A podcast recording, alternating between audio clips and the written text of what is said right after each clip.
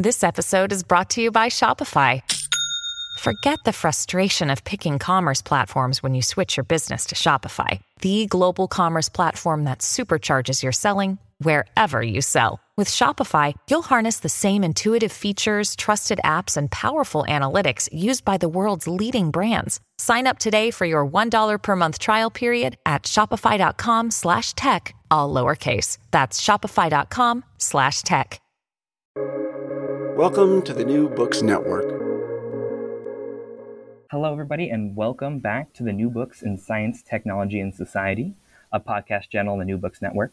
I'm your host, Jake Chanenson. Today we'll be talking with Chris Wiggins and Matthew Jones, both professors at Columbia University. Welcome to the show. Thanks for having us, Jake. Yeah, thank you. Of course, today we'll be talking about their new book, How Data Happened A History from the Age of Reason to the Age of Algorithms. And to start off, I'm wondering if both of you could speak to how you guys came to co write this book together. Well, uh, we have the benefit of both teaching at Columbia. I, I went to a talk that Matt gave many 10 years ago actually 10 years ago this spring matt gave a great talk on the on the history of machine learning which was a topic of, of interest to me and uh, about a year later we ended up being asked to participate in a brand new class a summer course for teaching data journalism to new to journalism students uh, which was great fun and it, and it gave us a chance to see how we might come up with a curriculum together in Python, but but about the ways that data relates to our understanding of society and to how we think of data not only functionally but in terms of as a rhetorical craft and and also the critical skills around making sense of data when when we're investigating somebody else's stories. Matt, how does but that Matt, how do you remember it? So no, no, that's right. So we uh, we were teaching that class, and um, I had Chris over for dinner with a bunch of students in uh, in, in, in my at my house because I live in the Columbia dorm and have regular events with students. And uh, as we were talking, the students said, "Well, you two ought to teach a class." And then we had the opportunity to be part of a, a program that encouraged teaching across divisions, teaching across social sciences and the sciences.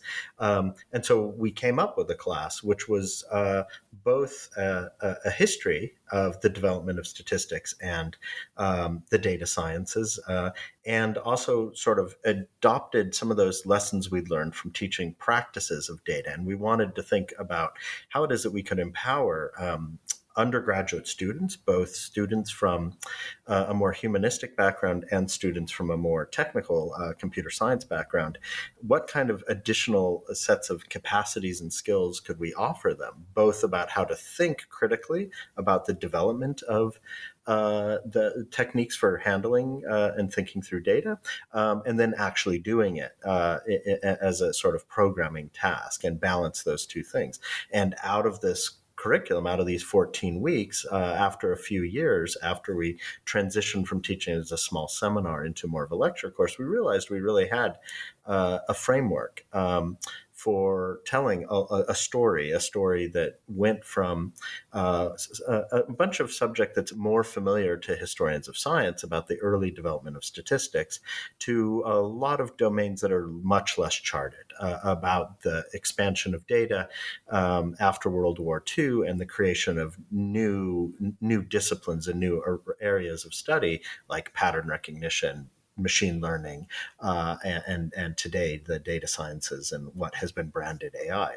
And so that, that was really the genesis of, of, of the book. Uh, and along the way, we became a, more attuned by virtue of interventions of students uh, about how it is that hi- our historical story could inform uh, a narrative about what it is we do today, a narrative about power, a narrative about ethics. Um, and so it's it developed as a book that was at once intended to be rigorously historical, but rigorously historical concerned with uh, uh, you know deep ethical and political questions of the moment. Sort of the first chapter of your book, you guys mentioned that data is made, not found. Where does data start to become being made? I like that quote. Um, it's a great quote. Good. Um, well, the history of statistics, I, I, tend to think about these things perhaps a little unorthodox in the way that I think about the history of things, which is I often get fixated on the words and their etymologies and their origin. But I think a lot of times those those stories have good lessons. So, statistics is a good one because the word statistics originally had nothing to do with math or even numbers. It had to do with statecraft, right? That's that's why the word is statistics.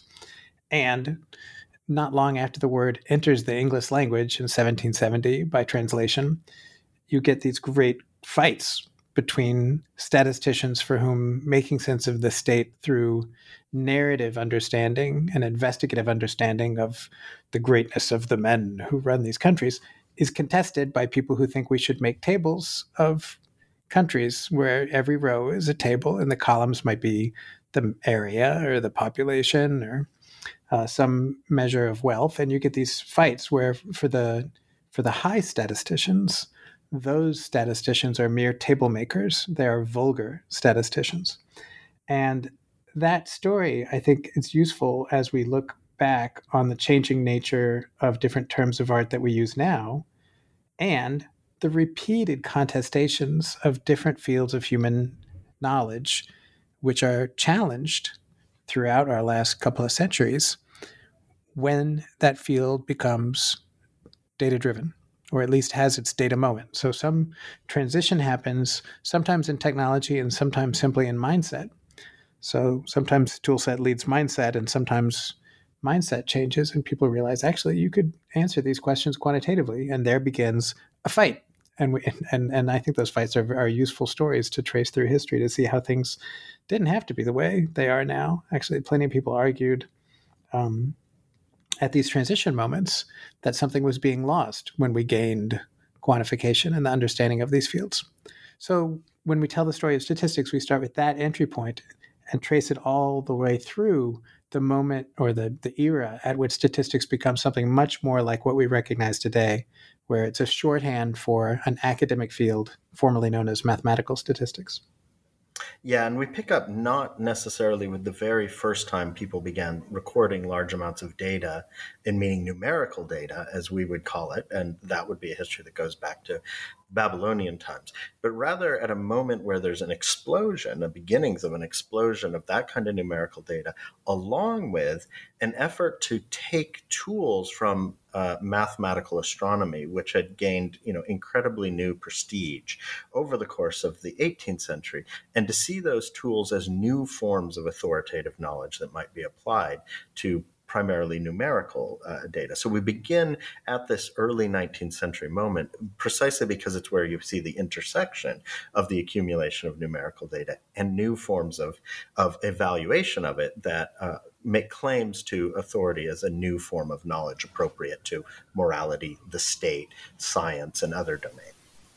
I'm really glad you mentioned mora- mor- excuse me morality in that last claim, um, because in the book you guys have a section on uh, institutionalizing biometrics, where the statecraft of statistics starts to take an interesting turn when it comes to power, race, and class. I was wondering if you guys would be interested in discussing that. Well, I think it's kind of disingenuous to teach the history of statistics without engaging in what were the interests of the people developing those terms, um, and particularly for correlation and regression that were both coined by uh, Sir Francis Galton, who also gave us the word eugenics. So for him, one of the areas that he was taking mathematical methods for making sense of data and applying it to a very different field was an understanding society and the greatness of different families, his own family included, uh, and the greatness of the Victorian Empire and how you know he and other thinkers, you know Florence Nightingale and other thinkers of the late Victorian era were very interested in how they could put data to work in a way to ensure the continued greatness of the British Empire. This was late late Victorian era, so um, that is a that's a style of, of analysis and a dynamic of power because clearly Galton was coming from the empowered class, which we can look back and and, and say, oh, it's obvious that that was you know a, a the wrong way and an unethical way to think about data. But if you read what he's writing, you know, he's not writing about how he thinks he he's going to be perpetuating oppression. He writes from the, the voice of somebody who thinks he's very progressive and thinks that he's doing something that's going to be good for society. So that's the lesson that I think is useful to teach is first of all, you can't shy away from what were the interests of the people who developed these methods and, and what, what did they think they were perpetuating. But also, as practitioners, I think it's we have to maintain some self skepticism that we go into these problems and we focus on how much benefit we're going to do to a particular group, for example, and we forget to question, well, are they consenting to this? Or uh, we think about how much benefit we're going to create, and then we forget to think, is this benefit allocated in a way that is just? Is it equal? Is it fair? Does it redress oppression? And that um, that difficulty, I think, is one of the things that it's useful to take a, a faraway time, like the late Victorian era, and see what has changed and what's the same as we as we investigate our own time. Yeah, and one of the things I think we're concerned to do is both to really show how significant statistics was for rethinking uh, racial categories, uh, gender categories, and other sorts of things as a new sort of uh, authoritative kind of science. And yet, never to say, well, j- therefore, statistics boils down to or can be reduced to that sort of uh, th- that sort of uh, uh, power, in, uh, you know, uh, th- th- those sorts of power interests. And so we give an example of a, a, fight between someone who was very prominent at the time, uh, who was working on the statistics of blacks and whites and colonial peoples around the world and their insurability, um, who gets into a, a fight with the, the, great American sociologist, black sociologist Du Bois, who um, uses statistics to show the the, the problems of the inferences he's drawing. So it becomes an argument both using tools of statistics to make arguments. So it doesn't quite boil down to power. That's not all it is. But to not uh, look at power relations is to not understand the matrix in which it, um, uh, statistics developed and came to uh, assume the authority that it continues to have to this day. It's also useful because the rest of the book is going to be about data and truth and data and power. And uh, we need for the reader, or in this, in our case, the students in the class, to get in the habit of questioning who is developing these new techniques, who has access to data and who doesn't, who are, what are the interests of the people who are developing these capabilities, and how do those capabilities serve to reinforce existing power dynamics. I really appreciated that you mentioned uh, data and truth. Um, this book, one of the many things in this book that surprised and delighted me was the fact that uh, you guys make mention of massive data collection efforts going on before the 21st century um, and the human labor involved in actually collecting data. So, how has the mechanics and cost of data collection changed over time in the time period you examine in this book? Well, there's been a massive change in the scale of collection data, but also in the processing of data. So, we, we do take some pains to talk about how, for example, um, you know, Quetelet was able to get some of his data in the mid 19th century from soldiers, right? Which is to say, there has to be an army and there has to be a, a state that's collecting those data, or um, he's gathering data from prison records. So again, there has to be a state, and then Quetelet has to have an in with somebody who's in um, government, usually France or, or Scot- uh, Scotland, in different cases that we discuss. Um, Galton, we talk about how he just basically paid people to give him data and fill out um, survey cards um, to try to get data. The main the main change we talk about in the book, where labor suddenly shows up, is actually in the the processing of data, and that's in World War II. So we take pains to illustrate how computation was largely born of a messy data science problem. Digital computation, we, we spent some time at Bletchley Park and how digital computation came to pass there in order to deal with a very urgent, not a particularly mathematical problem. And we start seeing there a transition from data in the service of truth to data in the service of power or engineering and goals. And immediately, as that becomes very data and very labor intensive, rather, because you have to have streams of data and then you have to process all the possible, effectively, simulations of the German um, encryption device, you see a gendering of labor so immediately when the job is broken into multiple parts and there's labor associated with different parts immediately people at bletchley park say well this is clearly men's work and this is clearly women's work. And again it's useful to take that far away time because we can look at it and say oh well that was that was very different. It's how sad that they didn't uh, realize the ways that they're perpetuating uh, inequalities and also in a way that they're doing themselves a disservice as they're trying to to perform decryption you know every day. But to see how inherent it is in the way that we look at problems and we somehow impose on a problem broken into parts some idea that like certain parts are associated with one group of people and a different part of the job should be associated with a different group of people. And in this case it comes along with a power dynamic as well. Yeah, and so that that story of the the use of relatively marginalized people um, to do much of the work around data preparation, processing, and collection is one that uh, you know pre-exists Bletchley Park is Bletchley Park is a great inflection moment that captures changes, uh, uh, you know, much more broadly, and that is very much at the heart of uh, the very large uh, apparatus that exists around current machine learning and AI and large corporations. And in most cases, we we don't have a very good sense of who is doing that work because much of it is uh, shrouded in corporate secrecy. But a number of scholars uh, and journalists have you know peeked under the hood and managed to tell some amazing stories, uh, either through anthropological ethnogra- ethnography or through sort of great journalism. And we really want to stress that that's a very much a, a continuous process. That it's been only uh, ever getting larger.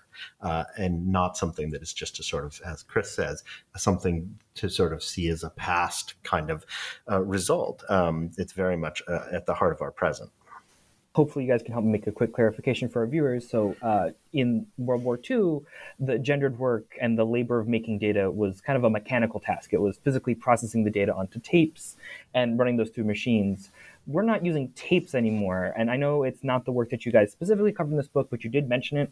What is sort of the data work that people are doing now with these large language models and huge AI apparatuses? Oh, go ahead, Matt. No, well, it, it ranges from everything from uh, uh, cleaning up the the data that is being automatically produced at large scale. So back then, it was indeed dealing with some physical medium that caused uh, lots of difficulties and that was mechanically tra- problematic. But part of it is very much um, transforming things into uh, into a format that then can be processed. But a lot of the work um, is pro- is in in in, in is either doing things like content moderation at extremely large scale across a large number of languages. And one of the key problems of, of recent years, particularly if you look beyond um, uh, in, in, in, the United States and Europe, is the lack of, of expertise uh, uh, uh, in doing sort of content moderation. Another is the, that many of these systems work by virtue of learning from human classification of particular things, whether it's videos or uh, or or or or, or uh, or things that something like uh, Chat GPT is, is, is writing, um, and classifying the quality of those, or saying what they're about, or this sort of thing. And these these large models only work because they learn from huge amounts of human classification. Um, and so, for example, in the production of something like Chat GPT, you have both uh, a lot of human evaluation uh, of uh, of uh, examples, um, but you also have human evaluation of of of, of how uh, compelling the examples are. So, in a lot of the conversations about ChatGPT recently, people have been saying, "Well, it's sort of." You know, it's so compelling, it's so remarkable that it grabs our attention. It's not accidental because large teams of people have been ranking different pieces of text, and the algorithms are designed to learn to reproduce the kinds of things that people find more compelling. This only happens through large amounts of distributed labor. And much of that is, you know, as I've said, shrouded under various kinds of secrecy. But it's a one of the fundamental structural principles of the labor that underlies what is currently called artificial intelligence. Maybe it's useful to think about the different eras of collecting data. One is the state era in which the state was gathering data largely for cryptanalysis. That was certainly the problem in World War II and at the start of the Cold War. At some point, those technologies, like literally those computers, had to be sold to the public when they were no longer being used as cutting edge instruments by NSA and other sort of proto NSA um, agencies.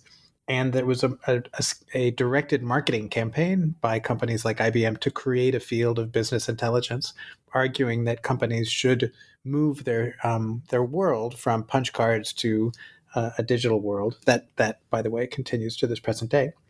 Another era was the era of consumer devices that are ruling our, our personal, political, and professional realities. You know, somebody, so many people are not only getting the information in the palm of their hand, but they're using instrumented devices and instrumented softwares to perform so many transactions. And many of those are happening for free because companies are able to monetize that in various ways of selling or profiting from those personal data.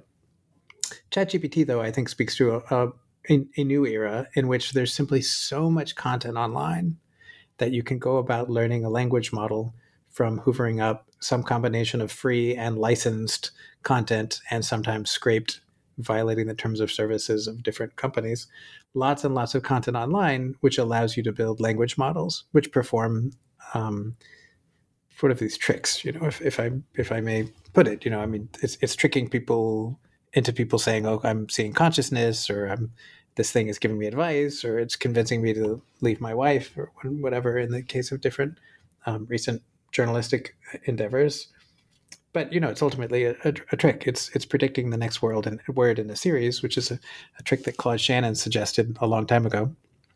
Uh, anyways I, I, would say in the, in the different eras of collecting abundant data there was sort of this this pressing problem in the world war ii and the cold war thereafter a corporate problem a case an era where we started instrumenting our lives and allowing every transaction to be tracked and then this chat gpt case in which language models are being learned from abundant corpora of text available online. You guys talk about ai a lot in this book and i'd like to get back to that. But before i do i want to keep the focus on sort of data and the free flow of information. Um, you make uh, very clear in the book in no uncertain terms you're pushing against this uh, narrative that we have that uh, american tech exceptionalism is thanks to in part from the free flowing of information. We had a moment in the 70s, 60s, and 70s where the public was concerned about our data and we did not rise to the challenge. So we were able to monetize our data. And so we have this great, you know, Silicon Valley. And you guys mentioned that there's a lot of government funding that went into technology companies, especially in the 50s. I was wondering if you guys would be interested in talking about that. Yeah, so certainly a lot of uh, the story of computation, particularly in the States, is a story of abundant government support for nascent companies. So a lot of the companies that were early uh, computer companies, were, where their initial customer was the federal government, usually under DoD concerns, or again, NS, somewhere in the intelligence community. And they were funding not only the hardware but also the machine learning methods. So you can look back on the history of you know important early machine learning papers from the 50s and 60s, and many of them were funded by Air Force Operation, Oper, uh, Office of Naval Research, sometimes the CIA. Um, so it's not a it's not a independent story as though somehow like industry like sprang full grown from its bootstraps. You, you know, a lot of the technologies, hardware and software and algorithms, were directly funded by um, military concerns, both during World War II, but also in the Cold War, which continued to provide ample support for the development of that as a field, including data processing. Yeah, and and more than you know, on top of all that, the the U.S. military in particular provided for the development of incredibly capital intensive industries, um, largely through the support of different kinds of private entities.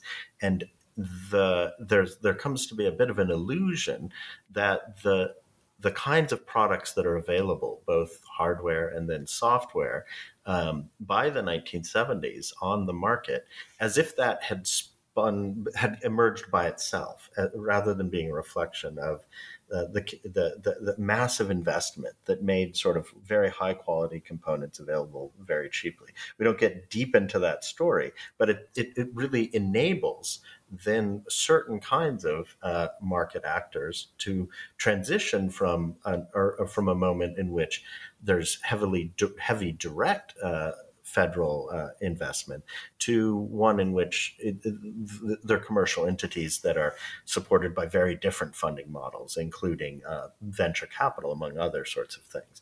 But it's it's it's just not the case that you can tell a story where government support is not central to what is happening in different ways um, from the Second World War forward.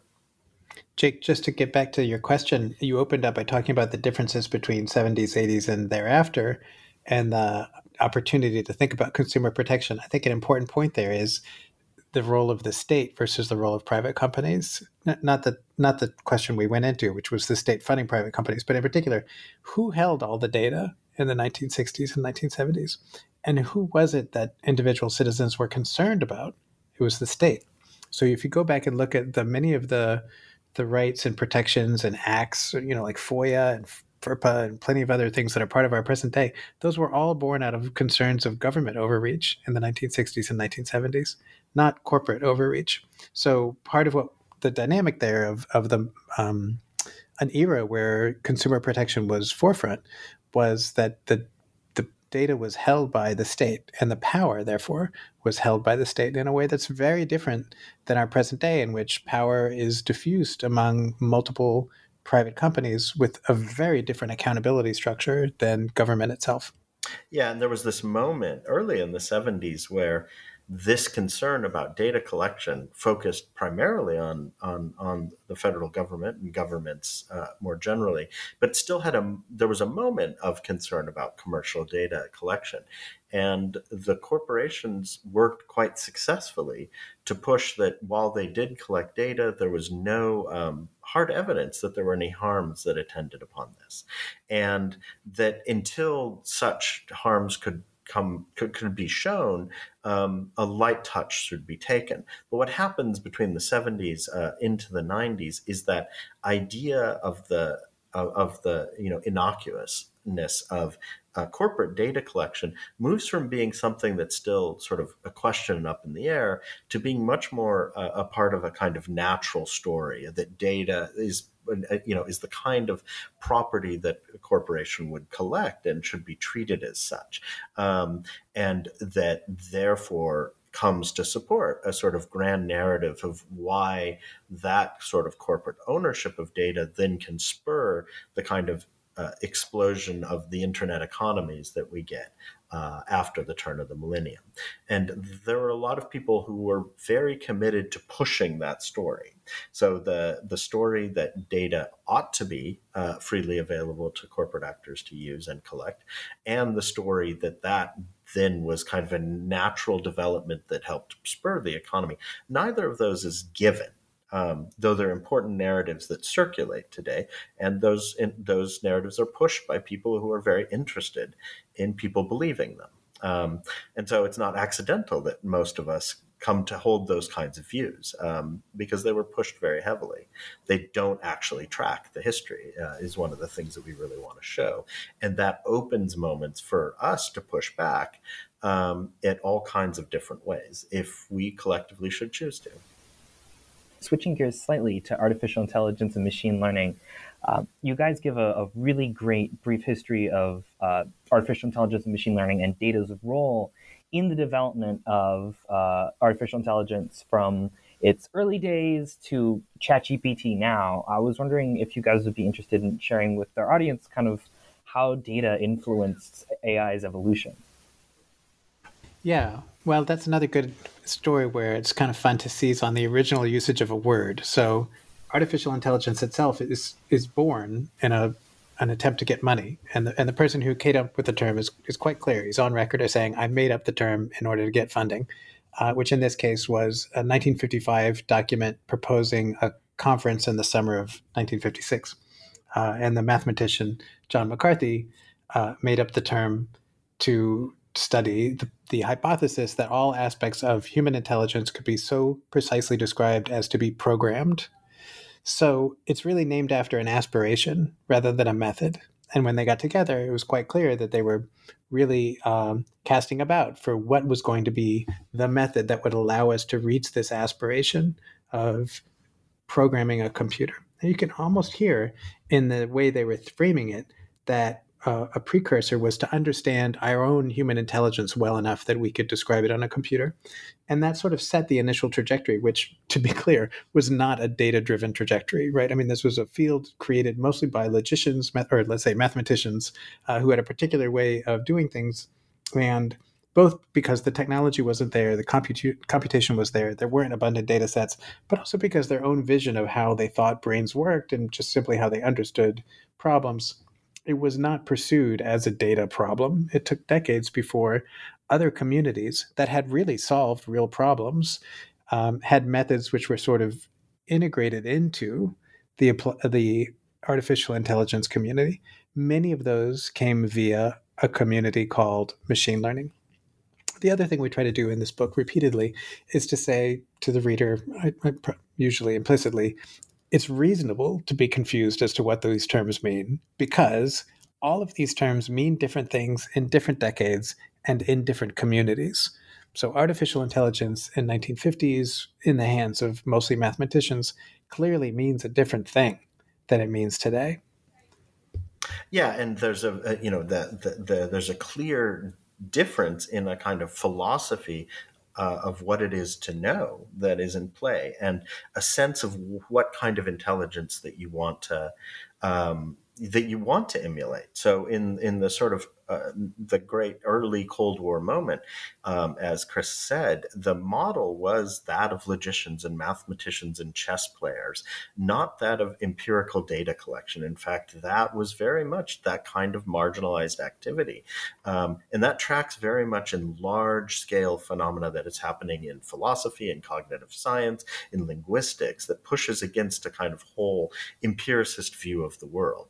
And that philosophical self image um, that was at the heart of artificial intelligence only slowly is eroded by this uh, m- this much more empirical, uh, data driven uh, mathematical domain, which didn't have a lot of prestige in the academy, um, but was highly funded by uh, the military and intelligence communities, and then comes to a certain kind of fruition um, in the 90s with the explosion of, of commercial data, such that a sort of lower level discipline, pattern recognition, and then machine learning comes to be re-sanctified as artificial intelligence, but involving a really dramatic shift in a philosophical vision of what it is to be intelligent that we are we are living through jumping to now modern day with our data-based machine learning methods, uh, and you open the book with this, which I really appreciate as a great framing device.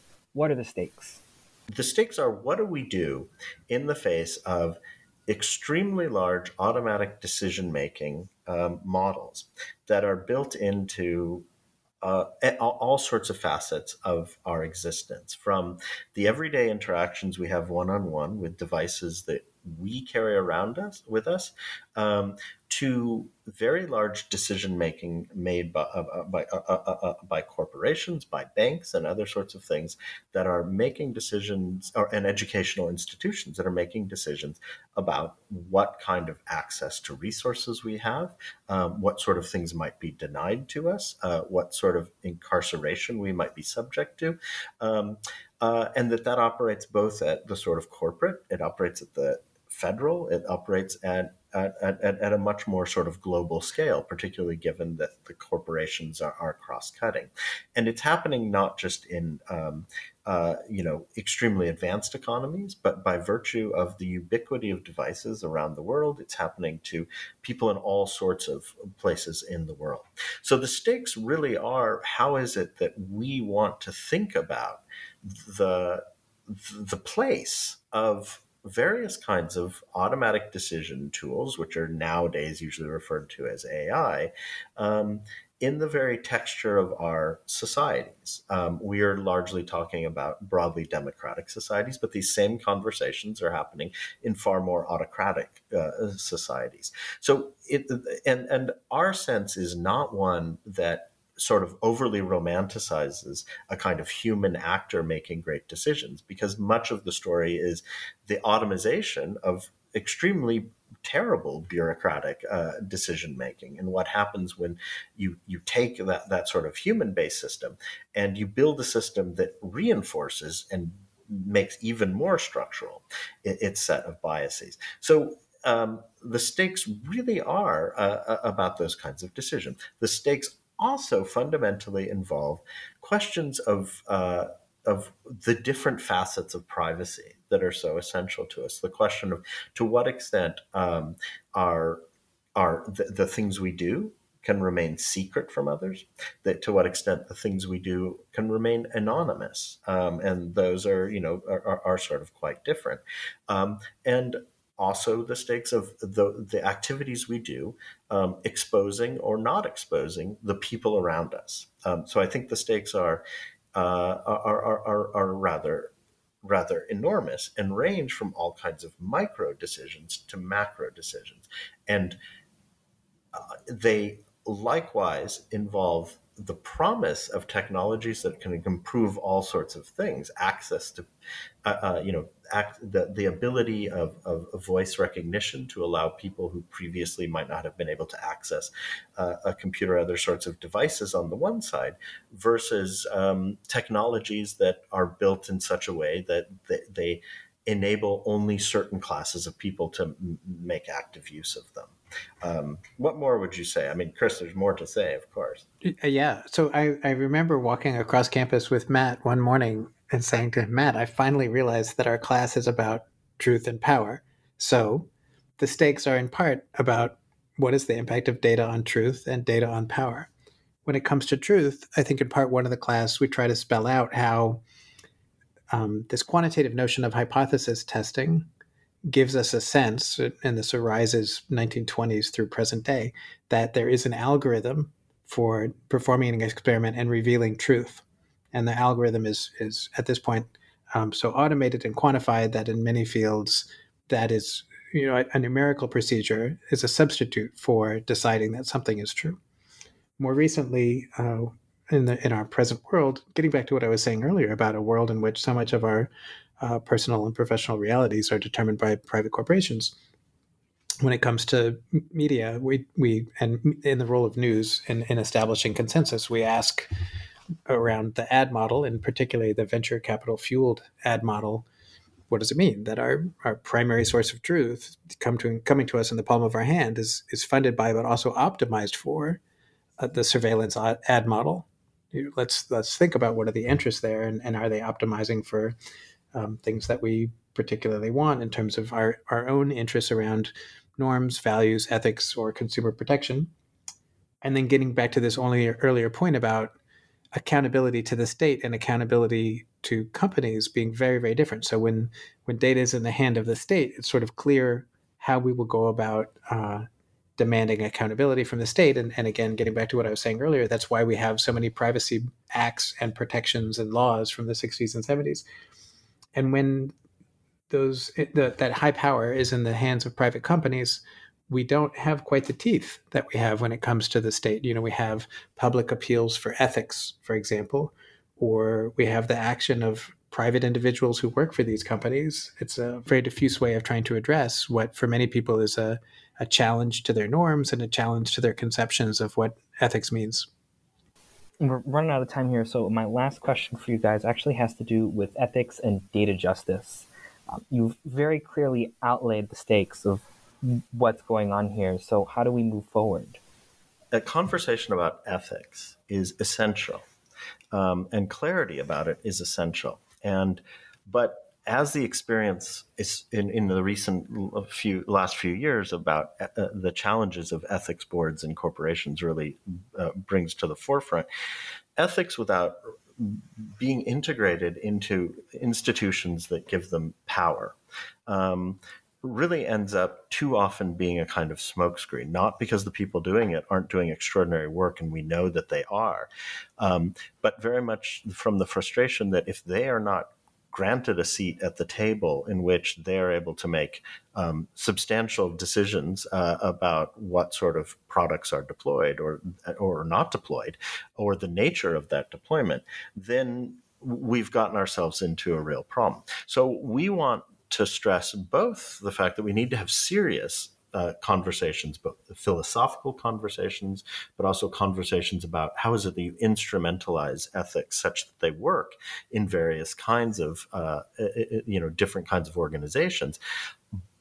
But not just that that sort of conversation, but equally a conversation of there. How do you empower it um, in different ways, and uh, in the way that in the the research apparatus of the university, anything dealing with human subjects, is constrained by certain rules, federal rules in the United States, similar kinds of rules in other parts of the world.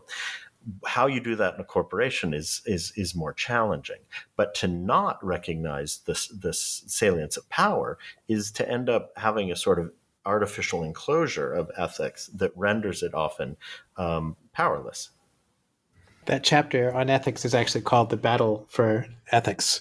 So our, our discussion of ethics is quite solidly um, grounded in fights, and and we try to be analytic about where is the power.